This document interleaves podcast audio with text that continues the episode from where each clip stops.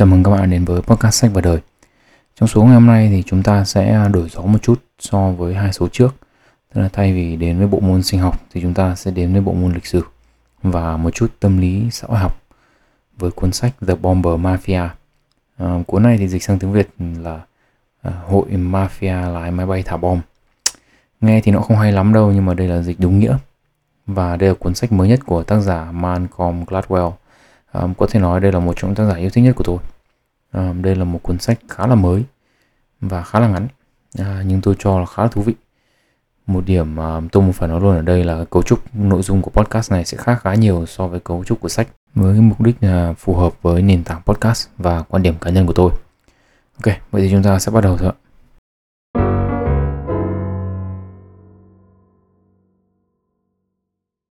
Chắc chắn là bạn nào mà đã quen với sách và đời rồi thì biết là đầu tiên là chúng ta bao giờ cũng sẽ đến với định nghĩa đúng không ạ? Tức là có phải hiểu định nghĩa thì chúng ta biết là chúng ta đang bàn luận về vấn đề gì. Vậy thì hội mafia lái máy bay thả bom này là hội mafia gì? À, tôi cũng nói luôn ở đây từ sau này tôi sẽ gọi tắt hội này là bomber mafia. Nghe chưa? dùng đúng tên tiếng anh của nó. Ok thế thì để hiểu được định nghĩa thì chúng ta phải hiểu qua một chút về cấu trúc của quân đội mỹ. Bộ quốc phòng mỹ thì được chia làm ba nhánh chính bao gồm quân đội không quân và hải quân. Tuy nhiên không phải lúc nào nó cũng có cấu trúc này. À, trước khi Thế chiến thứ hai kết thúc ý, thì không quân là một phần của quân đội chứ không phải là một nhánh riêng. À, ví dụ như quân đội Mỹ thì được thành lập vào ngày 14 tháng 6 năm 1775, còn không quân Mỹ thì được thành lập vào ngày 18 tháng 9 năm 1947, tức là sau khi Thế chiến thứ hai đã kết thúc.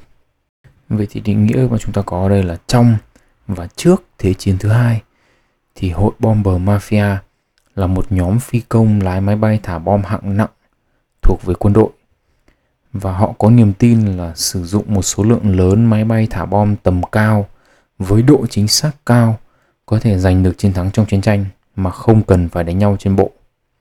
Um, cái tên Bomber Mafia ấy là cái tên mà những người khác đặt cho nhóm phi công này. Sở dĩ là Mafia ấy là bởi vì nhóm Bomber Mafia này khăng khăng rằng là máy bay thả bom hạng nặng nên đóng vai trò chính trong việc lên kế hoạch cho chiến tranh thế giới lần thứ hai và họ làm đủ thứ để đạt được mục đích của mình. Nhóm Bomber Mafia này là những người đặt nền móng cho sự ra đời của không quân Mỹ, trở thành một phần độc lập trực thuộc Bộ Quốc phòng, chứ không phải là thuộc về quân đội nữa. Và để hiểu được câu chuyện của cái hội mafia này thì chúng ta cần phải tìm hiểu về cái cơ sở niềm tin của họ. Vì đâu mà họ có được cái niềm tin là dùng máy bay thả bom tầm cao thì có thể kết thúc được chiến tranh mà không cần dùng đến bộ binh. À, để làm được điều đó thì chúng ta cần phải đến với kỹ sư người Hà Lan Karl Norden và dòng máy bay mang số hiệu B-29 với biệt danh là pháo đài bay. À, nếu bạn bạn nào nhớ trong lịch sử Việt Nam mà bảo là ơ pháo đài bay thì phải là B-52 chứ thì đúng. Nhưng B-52 là pháo đài bay tầng bình lưu vì nó còn bay cao hơn cả B-29 nữa.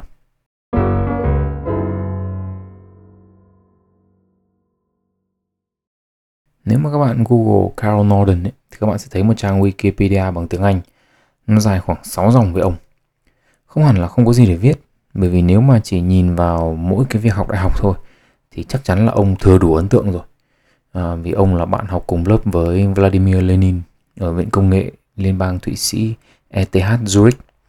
À, năm 2021 thì đây là trường đứng trong top 10 đại học thế giới à, cùng với những trường như kiểu Harvard và Cambridge À, đứng thứ tư thế giới về kỹ thuật và công nghệ. À, ông này là một người có được cái sự giáo dục rất là tốt. À, nhưng mà lý do chính mà ít người biết đến ông ấy là do ông sống rất là khép kín. Và chính vì thế tên tuổi của ông là ít khi được nhắc đến. Tuy nhiên ấy, nếu mà bạn Google phát minh mang tên ông là cái mà chúng ta nói đến trong podcast ngày hôm nay là tầm ngắm bom Norden thì các bạn sẽ đến một trang wiki dài nhưng bài sớ luôn. À, và đây là công hiến lớn nhất của ông cho thế chiến thứ hai và là cơ sở đầu tiên trong niềm tin của nhóm Bomber Mafia này. Bạn nào đấy có thể hỏi là tầm ngắm bom là cái gì? Ờ, tầm ngắm bom thì nó cũng giống như tầm ngắm súng và tầm ngắm đạn ấy. tức là bạn nhìn qua cái tầm ngắm đấy để bạn ngắm xem là bạn thả bom vào đâu, nó có trúng đích không. Và nếu mà ngắm mà trúng thì thả bom thì nó sẽ trúng. Được chưa? Một cái khái niệm rất là đơn giản. À, thế thì để hiểu được cái tầm quan trọng của cái tầm ngắm bom này thì chúng ta cần phải trở về với ờ, đầu thế kỷ 20 khi mà chiến tranh thế giới lần thứ nhất vừa mới kết thúc Tại thời điểm đó thì chiến tranh thế giới thứ nhất là cuộc chiến đẫm máu nhất lịch sử loài người với hơn 40 triệu người chết. Trong đó thì trận chiến Somme là trận chiến đẫm máu nhất với hơn một triệu người chết. Chính vì cái sự tàn khốc đó thì một nhóm phi công đã đưa ra ý tưởng là sử dụng máy bay tức là một trong những công nghệ à, quân sự mới nhất thời bây giờ là mới có thể đánh nhau một cách tốt hơn, ít thương vong hơn. Những phi công này thì cho rằng là nếu mà sử dụng máy bay và tấn công vào những mục tiêu trọng yếu thì quân địch sẽ phải tự đầu hàng mà không cần phải đánh nhau trên bộ. À, tức là đưa một cái ví dụ đơn giản cho các bạn dễ hiểu, tức là ví dụ như là bạn và nhà hàng xóm thi hát karaoke chẳng hạn để xem thằng nào phải đầu hàng trước, ví dụ thế. Nhưng mà thay vì là chúng ta phải uh, gào thật to này hát cho sai hẳn nhạc đi để cho nó để cho thằng kia nó khó chịu thì thay vì mình làm như thế thì mình làm cắt dây điện nhà nó đi thế là nó khỏi có loa liếc gì khỏi thế là khỏi hát khỏi thi đấu gì luôn thế là không cần đánh mà tự thắng. Đấy là cái kiểu lập luận của của cái nhóm bomber mafia này. Đúng chưa về mặt lý thuyết ấy, thì ý tưởng này rất là hợp lý. Nhưng mà trên thực tế ở cái thời điểm bấy giờ ấy thì cái việc thả bom tầm cao mà trúng được mục tiêu là vấn đề là một việc cực kỳ khó. Thế chúng ta tưởng tượng như này. À, bạn đang lái xe máy trên đường với một cái tốc độ à, trong thành phố cho phép đi là 40 km trên một giờ. À, bạn có một cái vỏ, vỏ kẹo cao su bạn muốn vứt vào một cái thùng rác nằm ở trên vỉa hè thế thì muốn làm được điều này thì bạn phải làm một tí tính toán vật lý trong đầu đúng không ạ? Tức là chúng ta phải ném trước khi đến thùng rác bao xa này lực như nào thì vừa đủ để nó rơi đúng vào trong này. Thế thì bây giờ các bạn tưởng tượng là các bạn bay trên trời cách mặt đất khoảng 6 km à, bình thường thì một cái nhà máy có thể rất là to nếu mà nhìn gần nhưng mà nhìn từ trên máy bay thì cái gì nó cũng sẽ bay tí xíu. Trời thì có chỗ có mây có không lúc thì nhìn được mục tiêu lúc không. Xong mà bây giờ trong quá trình đánh nhau chẳng hạn thì còn phải né đạn của quân địch ở dưới đất bắn lên này gió thì lúc mạnh lúc nhẹ tùy thuộc vào thời tiết này vân vân vân thế thì chính vì cái sự phức tạp này ấy, mà trong những ngày đầu khi máy bay được đưa vào sử dụng trong thế chiến thứ nhất ấy, thì gần như là các phi công thả bom là không thể trúng mục tiêu cả. Thế thì tầm ngắm bom Norden ấy được làm ra để giải quyết vấn đề này. Một chiếc máy bay thả bom ấy thì sẽ có bao gồm nhiều thành viên và trong đó sẽ có một người là người lính thả bom. Thế thì đây là những người được huấn luyện để sử dụng tầm ngắm bom Norden. Gọi là tầm ngắm bom ấy nhưng mà nó không nhỏ như là các bạn thấy trong phim đâu mà cái tầm ngắm bom Norden ấy thì cái tầm ngắm này thì có ký hiệu là Mark 15 nặng tầm khoảng 20 cân. Nó được gắn cố định trên một cái giá và được gắn trên máy bay. Tầm ngắm này ấy, thì được cấu tạo bởi một hệ thống các loại gương kính lò xo vòng bi và đủ các cái thứ linh kinh khác. Mà nói thật là trình độ tôi cũng có hạn nên là nhìn nó không hiểu lắm. À, thế thì để cho các bạn dễ tưởng tượng ấy, thì các bạn cứ nghĩ cái Mark 15 này như là một cái máy tính cơ. Và nó có khả năng xử lý được ờ, uh, 64 thuật toán khác nhau đây là 64 yếu tố mà Carl Norden cho rằng là nó có ảnh hưởng đến việc thả bom trúng đích. Ví dụ như là tốc độ và hướng gió ảnh hưởng thế nào đến đường đi của quả bom này nhiệt độ không khí này tốc độ của máy bay này và cái mà bá đạo nhất mà tôi thấy trong 64 yếu tố này ấy, đấy là Norden tính như sau. Tức là khi mà bạn thả một quả bom ấy và nó mất 30 giây để rơi trúng mục tiêu ấy thì trong 30 giây đó trái đất nó sẽ quay xung quanh trục của nó một ừ, con đường nhất định. Ví dụ như là nếu một quả bom rơi mất 20 giây để trúng mục tiêu nhé thì trái đất sẽ dịch chuyển khoảng 5 mét ở độ cao cao hơn nữa thì quả bom mất 30 giây để rơi trúng mục tiêu chẳng hạn thì trái đất sẽ dịch chuyển khoảng 7 mét và những người lính thả bom ấy thì sẽ phải biết đường mà chỉnh cái tầm ngắm lệch đi khoảng 5 đến 7 mét à, và để biết mà sử dụng được hết 64 thuật toán của cái tầm ngắm bom Norden này thì người lính thả bom phải được huấn luyện khoảng 6 tháng. Thế thì thực tế thực dụng của Mark 15 như thế nào? À, những thử nghiệm trước chiến tranh thế giới thứ hai thì cho thấy là Mark 15 có thể giúp thả bom trúng mục tiêu với sai số khoảng 23 mét. À, và đó là một cái kỳ tích thời bây giờ rồi. À, bạn nào quan tâm tại thời điểm hiện tại công nghệ quân sự phát triển đến thế nào ấy, thì một số tướng quân đội Mỹ nghỉ hưu ấy, thì có nói rằng là với công nghệ hiện tại à, nếu tôi không nhầm thì phỏng vấn trong cuốn sách là 2019 thì quân đội Mỹ có thể thả bom trúng một góc của một tòa nhà và chỉ gây ra thiệt hại cho đúng cái góc đó thôi chứ không ảnh hưởng đến phần còn lại của tòa nhà. Yeah. Tức là cái độ chính xác của nó rất là cao tôi quay trở về với tầm ngắm Norden, à, tầm ngắm Mark 15. Chính vì độ chính xác cao của nó thời bấy giờ ấy mà nó được coi là bí mật quốc gia. Những người lính thả bom được huấn luyện ấy để nếu mà máy bay bị bắn rơi hay là bị bắt ấy thì việc đầu tiên họ phải làm là phá hủy Mark 15. Truyền thuyết kể là nhiều lính thả bom ấy thì luôn luôn là mang trong mình một cái quả thuốc nổ nhỏ và cho nổ Mark 15 ngay khi có nguy cơ rơi vào tay giặc. Nhóm lính đặc công này ấy thì còn phải tuyên thệ là sẽ bảo vệ Mark 15 với chính mạng sống của mình. Cũng vì cái độ chính xác cao này ấy, mà cái nhóm bomber mafia ấy um, có cơ sở để tin rằng là giấc mơ của họ về một cái chiến tranh ít thương vong là hoàn toàn có thể trở thành hiện thực. Um, và thật tình cờ và thật bất ngờ thì cơ hội biến giấc mơ của họ trở thành hiện thực đến với họ khi mà chiến tranh thế giới thứ hai nổ ra.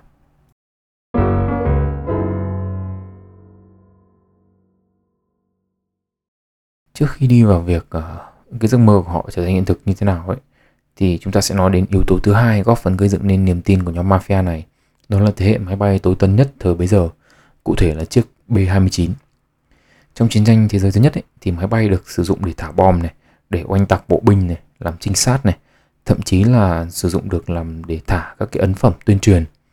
Tuy nhiên ấy, những chiếc máy bay này thì khá là thô sơ. Kết thúc thế chiến thứ nhất thì những công nghệ hàng không không quân được phát triển mạnh và ra đời những chiếc máy bay lớn hơn động cơ mạnh hơn. Nhờ đó mà chúng có thể bay cao hơn bay nhanh hơn bay xa hơn mà không cần tiếp nhiên liệu. Và đặc biệt ấy, là có thể chứa rất nhiều bom à, nhiều bom hơn nhiều so với những mô, mô máy bay cũ. Dựa trên tất cả những cái sự phát triển đó mà máy bay B29 ra đời. Mang biệt danh là pháo đài bay thì chiếc B29 được bọc thép và trang bị đầy đủ súng máy để tự bảo vệ bản thân. À, những súng phòng không thời bấy giờ mà bắn nó thì như kiểu đồ trẻ con thôi. Và những cái máy bay phòng không ấy thì cũng chỉ là mũi chính nhờ cái chiếc B29 này mà nhóm bomber mafia này, này thì mới đưa ra là bốn quy tắc về chiến tranh kiểu mới. Một là máy bay thả bom hạng nặng như B29 ấy, thì không thể bị ngăn chặn hay là bị cản trở. Và hai ấy, là nếu mà đã không bị cản trở ấy, thì việc gì phải đánh bom vào buổi tối.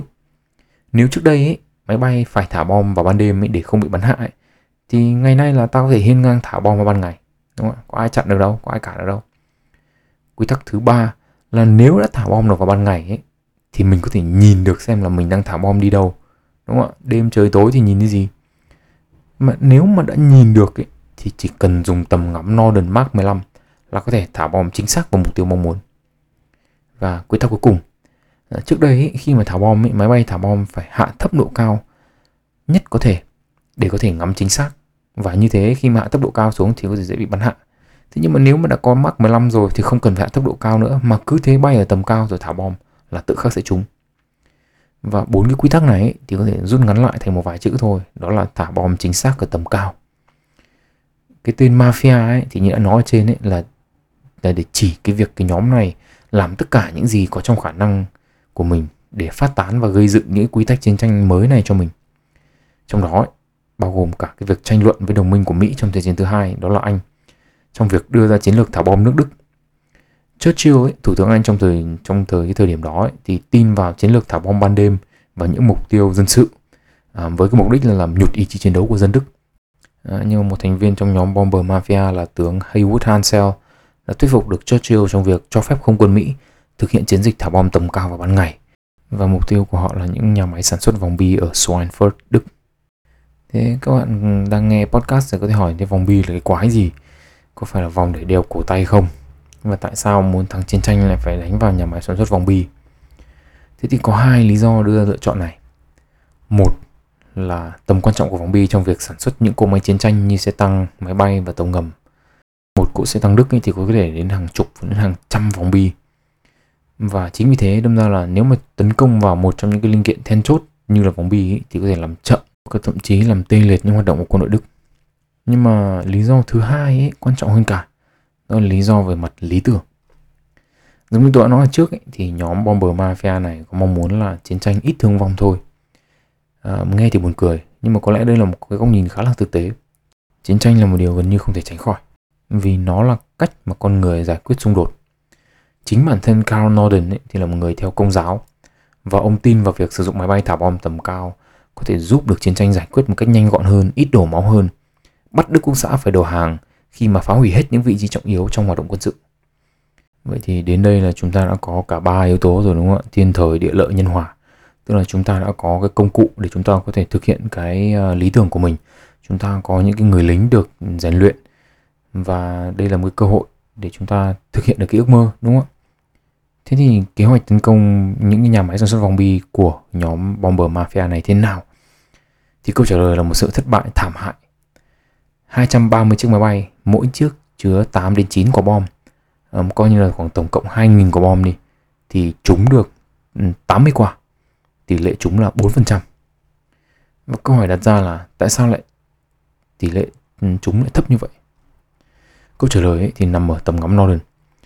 Tầm ngắm Norden ấy không hoạt động trên chiến trường giống như là trong lý thuyết hay là như lúc thử nghiệm. Bản chất ấy, tầm ngắm Norden là một cỡ máy cơ học Thế thì khi mà những cái bánh răng chuyển động ấy, thì chúng sẽ gây ra ma sát. với những cái bản mẫu để làm thử nghiệm ấy thì tất cả các cái linh kiện đều được làm bằng tay với độ chính xác cao. Nhưng mà khi chiến tranh nổ ra ấy, thì quân đội cần đến hàng nghìn tầm ngắm. Cái việc sản xuất linh kiện hàng loạt ở thời bấy giờ ấy thì cái độ chính xác nó không được cao. Và chính vì thế khi mà độ chính xác của linh kiện gần như không còn ấy cộng thêm ma sát sẵn có ấy, thì các thuật toán của các tầm ngắm này không còn hoạt động chính xác nữa ngoài ra ấy, thì có rất nhiều các vấn đề khác phát sinh với cái tầm ngắm này. Ví dụ như là dầu bôi trơn bánh răng khi thử nghiệm thì không sao. Nhưng khi bay ở tầm cao này nhiệt độ thấp trong một thời gian rất là dài thì sẽ bị đặc quánh lại và nó sẽ khiến cho cái ma sát tăng hơn nữa. Các yếu tố khác trong thực tế chiến trường cũng khiến cho việc sử dụng tầm ngắm này trở nên khó khăn hơn. Ví dụ như là tiếng người gào thét này tiếng bom đạn ở mỹ này khiến cho những người lính thả bom khó tập trung hơn và khó sử dụng tầm ngắm này được cách chính xác được một vấn đề nữa ấy, mà cái chiến dịch thả bom nhà máy vòng bi này gặp phải đó là thời tiết. Tầm ngắm Norden ấy, muốn sử dụng được hiệu quả ấy, thì phải trời quang và người lính phải nhìn được mục tiêu. Đúng không ạ? Tức là giống như chúng ta tầm ngắm cái tầm ngắm súng ấy. Chứ chúng ta uh, chơi game chúng ta ngắm ngắm bắn ai đấy chẳng hạn trong phim chẳng hạn mà tự nhiên có cái gì nó che khuất cái mục tiêu của mình thì làm sao mình bắn được đúng không ạ?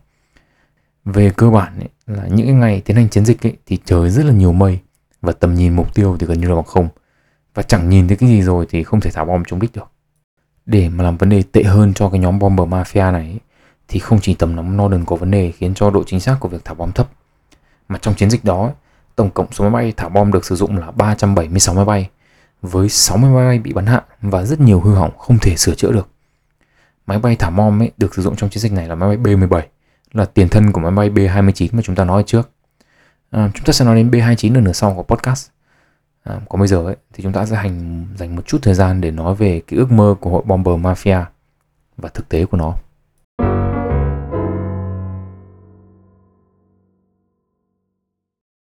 cái luận điểm chính đầu tiên của tác giả ấy là một cái quan điểm mà không xa lạ gì với chúng ta. Đó là kiến thức giả thuyết và học thuật ấy, thì khác khá là nhiều so với thực tế. Về mặt lý thuyết ấy, thì những luận điểm của nhóm bomber mafia này là hoàn toàn có cơ sở thì tuy nhiên ý, khi đưa vào thực tế thì kết quả là không được như mong muốn. Mà nếu không muốn nói là nó khác quá xa. Đây là một cái sự à, một trong những cái sự chỉ trích mà bản thân tôi đã phải nhận. À, tôi có một anh bạn và anh ấy đã từng nói với tôi rằng là tôi quá lý thuyết và tôi là người không biết thực tế là như nào. Và anh ấy nói với tôi là rằng tôi nói nghe thì hay đấy nhưng mà đến lúc làm thì là sẽ không làm được.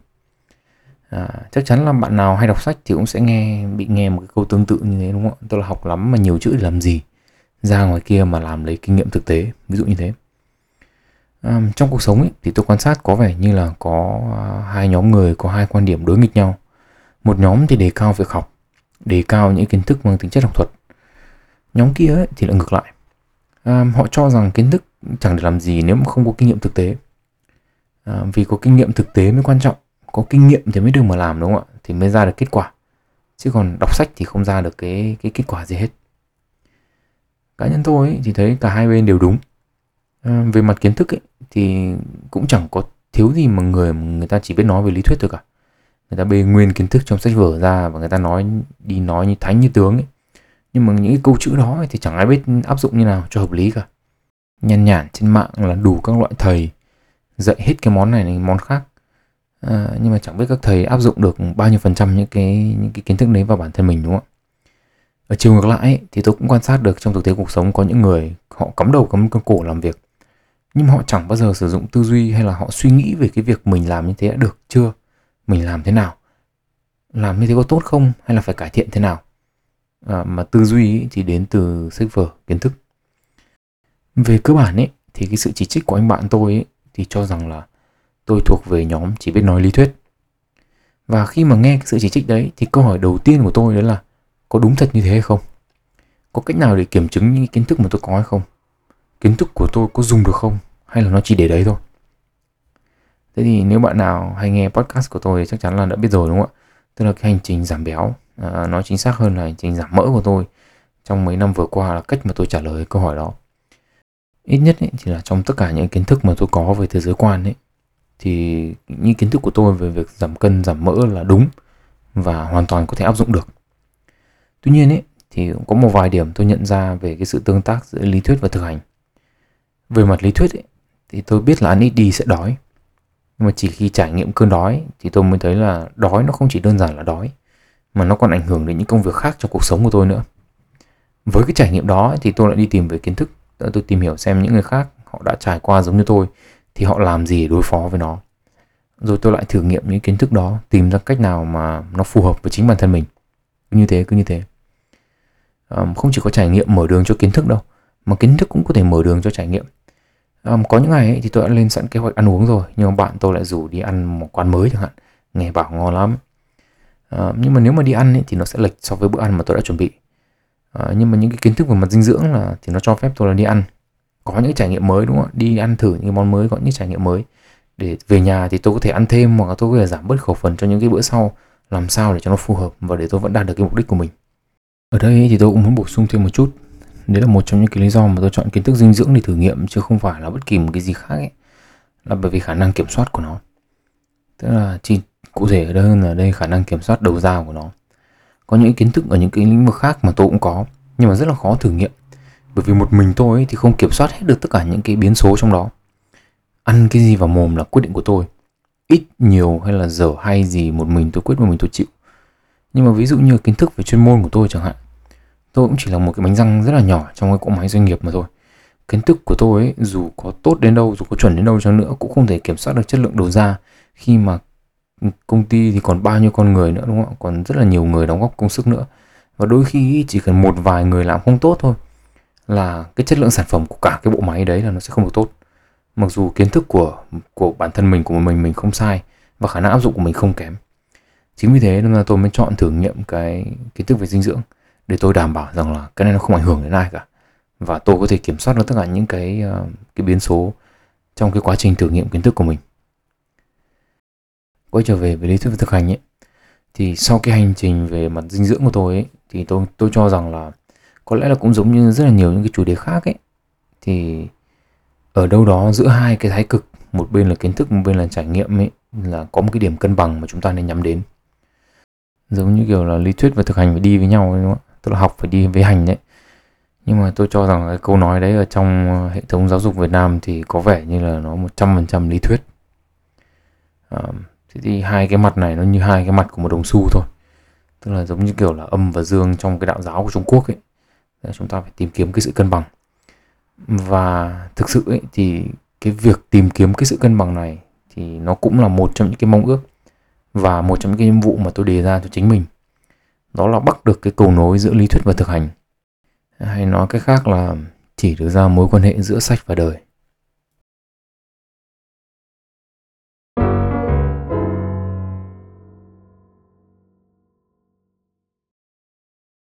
Quay trở lại với nhóm Bomber Mafia. Sau thất bại trong việc biến giấc mơ thả bom chính xác ở tầm cao, trở thành hiện thực ở chiến trường Đức thì nhóm Bomber Mafia này chuyển sang chiến trường Nhật để thực hiện ước mơ của mình. Vấn đề ở chiến trường Nhật ấy là nó rất là xa tầm tay của nước Mỹ. Chính vì thế, mẫu máy bay B-29 mà chúng ta nhắc đến rất nhiều từ đó, podcast được ra đời. B-29 ấy là máy bay thả bom có khả năng bay đến hơn 7.000 cây số và nó có khả năng mang đến 2 tấn bom bay ở tầng cao. Dự án chế tạo và sản xuất B-29 là dự án tốn kém nhất của Mỹ trong Thế chiến thứ hai với giá trị lên đến khoảng 3 tỷ đô, tương đương với 43 tỷ đô thời bây giờ.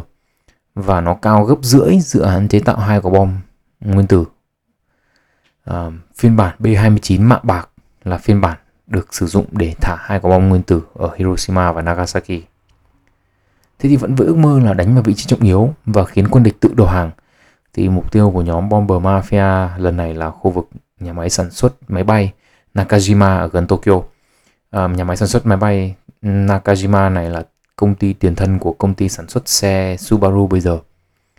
À, và cái họ sẽ thực hiện cái ước mơ này qua một cái chiến dịch mang tên San Antonio 1. Đấy, lần tấn công đầu tiên ấy của uh, cái nhóm Bomber Mafia này ấy, và làm thì làm thiệt hại một phần trăm khu vực nhà máy này Lần tấn công thứ hai ba ngày sau đó thì không một quả bom nào trúng đích. Lần tấn công thứ ba cũng không trúng một mục tiêu nào, nhưng mà lại làm cháy một bệnh viện ở gần đó. Tổng cộng chiến dịch San Antonio 1 có 5 lần tấn công và gần như là không gây một tí thiệt hại nào về cho Nakajima cả. Có hai nguyên nhân chính cho kết quả đáng thất vọng lần này. Đầu tiên là về tầm nhìn. Cũng giống như ở Đức ấy, thì việc trời nhiều mây ấy, và làm khuất tầm nhìn ấy, khi khiến cho tầm ngắm Norden trở nên vô dụng nhưng mà vấn đề thứ hai ấy, là một vấn đề không ai ngờ tới là vấn đề về gió chưa một phi công nào của Mỹ ấy, tại thời điểm đó từng trải nghiệm gió ở Nhật Bản. Thì một phi công Mỹ ấy, thì đã ghi lại là tốc độ của máy bay khi mà bay ngang qua Tokyo là 480 dặm một giờ tức là tương đương khoảng 772 km/h mà đáng nghĩa ra ấy thì họ chỉ bay với tốc độ 340 dặm tức là khoảng 550 km/h mà thôi. Cái tốc độ gió nó quá lớn ấy khiến cho máy bay bay vượt quá tốc độ dự tính hơn đến hơn 200 km/h thế thì viên phi công này ấy, thì phải thốt lên rằng là, là quái thì có cái gió thì mà như thế được. À, thế thì khi báo cáo với cấp trên ấy, thì cấp trên của họ cũng không tin và cho rằng họ nói dối. Tuy nhiên ý, thì có một viên sĩ quan vận hành đi cùng ý, thì đúng là xác nhận là có một cơn gió kiểu như thế thật. Lúc đó thì bị bộ chỉ huy mới tin. Đương nhiên thì đây là không không phải là những cơn gió bình thường. Hiện tượng mà những cái phi công mỹ gặp phải ấy, được gọi là các dòng tia. Tôi không rõ tại sao tiếng việt lại dịch như thế nhưng mà nó là tiếng việt nó là các dòng tia. Dòng tia ấy là những dòng khí di chuyển rất nhanh và hẹp. Những dòng tia này ấy, thì có thể xuất hiện biến mất tách ra làm nhiều dòng hoặc là nhập nhiều dòng lại là một. Và chúng có thể đi theo nhiều hướng khác nhau. Về cơ bản ấy thì những dòng tia này được sinh ra bởi bức xạ mặt trời và yếu tố thứ hai là việc trái đất tự quay xung quanh trục của nó. Cái, cái, nói thật là cái cái nguyên nhân tại sao sinh ra những cái dòng tia này thì tôi thấy nó khá là phức tạp. Tôi đọc cũng chỉ hiểu khoảng 80% thôi. Thế thì à, mùa đông năm 1944 và đầu xuân năm 1945 ấy thì các cái dòng tia này xuất hiện ở Nhật Bản không phải là không ai nghiên cứu về những cái dòng tiền này nhưng mà một trong những nguyên nhân khác ấy mà khiến cho quân đội Mỹ không lường trước được việc gặp cái dòng tia này ấy, là do trước B29 ấy, thì chưa có cái loại máy bay nào nó bay đủ cao để gặp những cái dòng tia này cả. Và khi mà gặp những cái dòng tia này ấy, thì dù có là bay xuôi, bay ngược hay là bay cùng chiều với cái dòng tia này đi chăng nữa ấy, thì không một cái máy bay thả bom nào của Mỹ có thể thả trúng mục tiêu được cả. Kiểu gì nó cũng sẽ lệch đi một cái hướng nào đấy.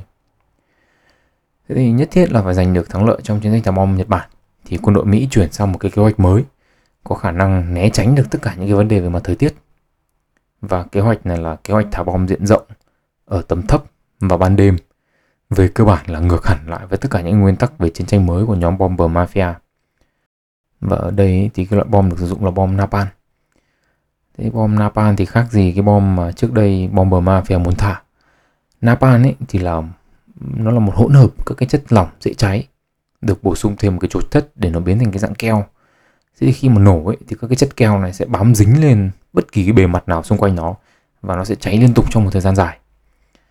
Thế thì nó không phải là bom napalm. Khi mà thả bom napalm ấy thì xác định là nó sẽ cháy trong một cái khu vực rất là rộng chứ nó không phải là thả bom với cái độ chính xác cao đúng vào một số cái vị trí trọng yếu như là nhóm bomber mafia mong muốn nữa. Thế thì cái chiến dịch thả bom napalm ở tầm thấp và diện rộng vào Tokyo ấy, thì có tên gọi là Meeting House và nó được thực hiện vào hai đêm mùng 9 và mùng 10 tháng 3 năm 1945. Và đây là chiến dịch thả bom có sức tàn phá khủng khiếp nhất trong lịch sử loài người. Hơn 1.600 tấn bom được thả xuống Tokyo, khiến cho một khu vực rộng 40 km vuông bị phá hủy gần như hoàn toàn. Hơn 100.000 dân thường chết, hơn 1 triệu người mất nhà cửa. Phần lớn những nạn nhân dính napalm ấy thì đều chết cháy không thể nhận diện được.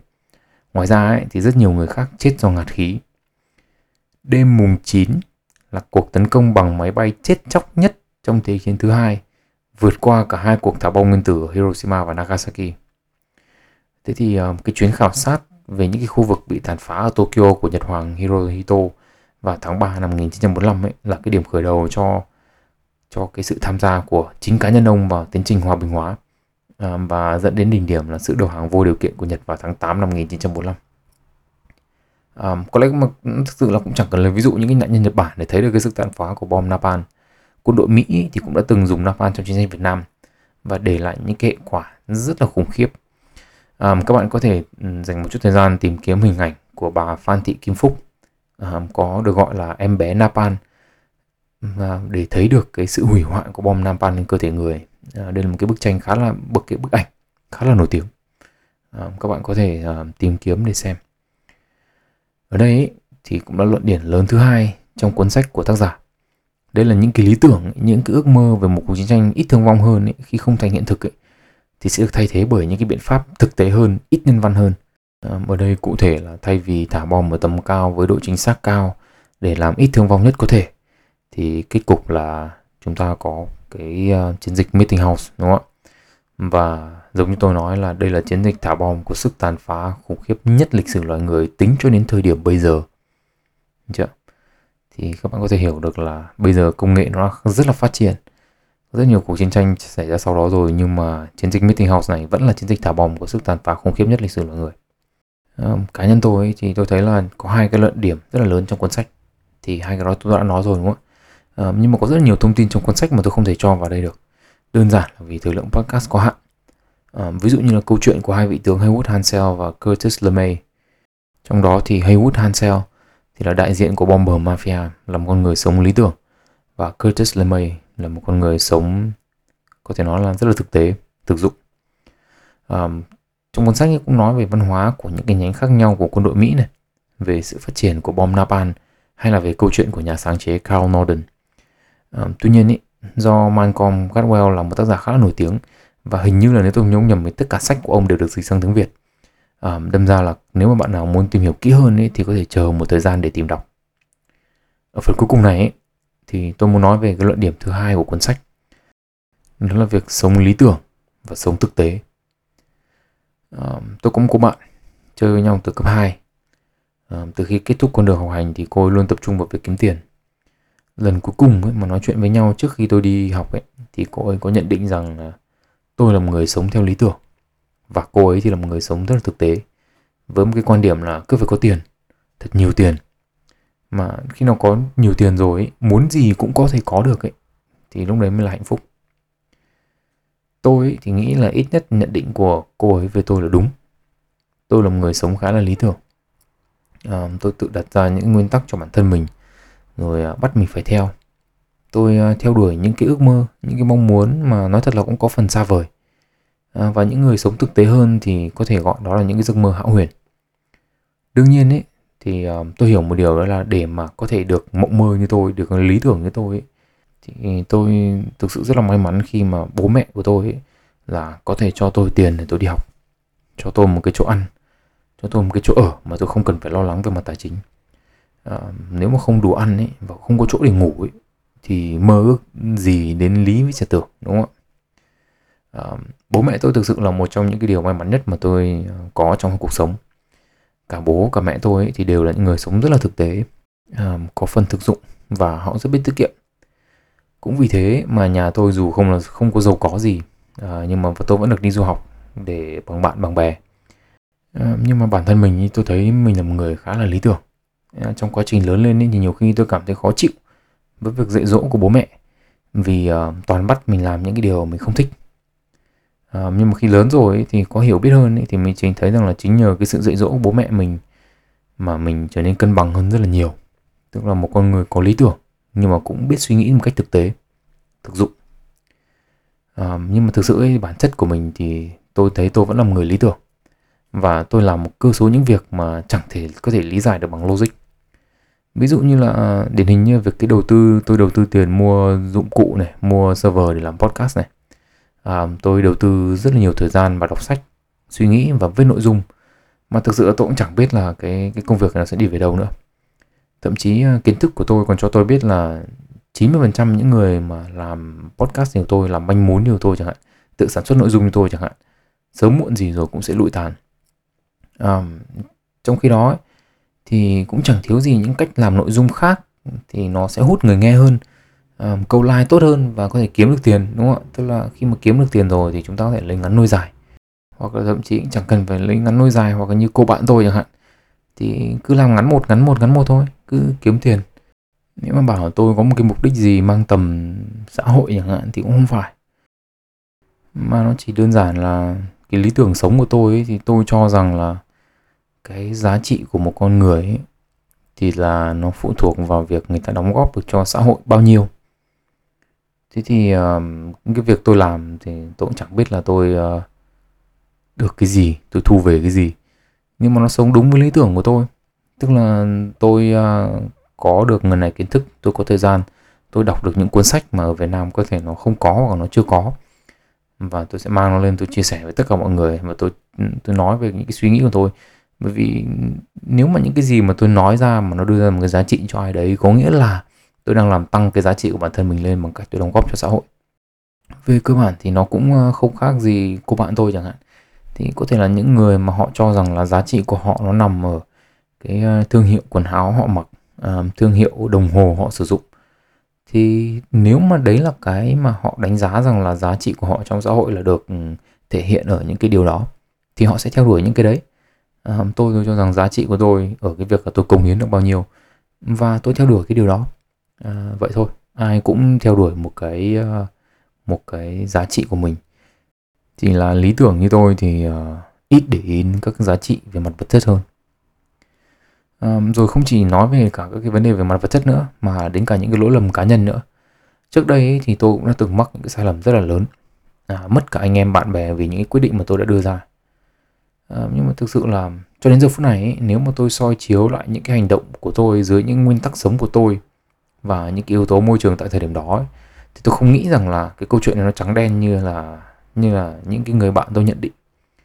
Nhưng mà thực sự là nếu là một người mà sống thực tế hơn biết cân đo đong đếm được mất hơn thì có lẽ đến giờ phút này tôi vẫn còn bạn. Ở đây ấy, thì khác với kiến thức và trải nghiệm ấy thì khi mà tôi cho rằng ai trong chúng ta cũng nên tìm cái sự cân bằng giữa hai khái niệm đấy thì tôi nghĩ là cái độ lý tưởng và độ thực tế là một phần của mỗi con người chúng ta rồi. Nó giống nhiều tính cách ấy. À, và vì là người lý tưởng nên là tôi chỉ nghĩ được dưới góc độ của một người lý tưởng mà thôi. À, chứ thực ra cũng không biết là người thực tế thì họ sẽ um, nghĩ như thế nào về việc là họ cần phải lý tưởng hơn. À, thế nhưng mà với người lý tưởng như tôi thì tôi nghĩ rằng là cái việc trưởng thành trong cuộc sống ấy thì giúp những người lý tưởng sống thực tế hơn đặt mục tiêu để dễ thực hiện hơn nhưng mà thực sự thì tôi nghĩ là nó cũng không thay đổi được cái bản chất của mình. À, tuy nhiên ấy thì với những gì tôi biết ấy từ tất cả những cái kiến thức đến từ cuốn sách này à, và tất cả và nhiều những cuốn sách khác mà tôi đọc ấy thì dù lý tưởng hay là thực tế đi chăng nữa ấy, thì nó cũng chỉ là cách mà bạn theo đuổi những cái mục tiêu và là cái cách mà bạn tự viết nên câu chuyện của mình mà thôi. À, dù là thất bại nhiều lần trong việc theo đuổi cái ước mơ theo đuổi một cái lý tưởng về chiến tranh ít thương vong nhưng mà nhóm Bomber Mafia cũng đã viết nên được câu chuyện của họ và họ đặt nền móng cho không quân Mỹ. Một cái nhánh riêng của Bộ Quốc phòng và tách biệt ra khỏi quân đội. Và dù có ở phe nào đi chăng nữa thì hai vị tướng Hansel và LeMay cũng đã ghi tên mình trong lịch sử. À, với tôi ấy thì dù sau này sách và đời có thành công hay không hay là nó lại đi vào dĩ vãng à, thì cũng là một phần câu chuyện mà tôi đã viết à, một chương trong một cuốn sách mang tên tôi. Nếu mà các bạn cảm thấy là các bạn học được gì đó từ cái cuốn sách hay là nhìn thấy bản thân mình ở đâu đó trong những quan điểm của tôi về cuộc sống. Thì chào mừng các bạn đến với podcast sách và đời. Tên tôi là Nguyễn Tiến Đạo. Hẹn gặp lại các bạn ở những số lần sau và chúc các bạn một ngày tốt lành.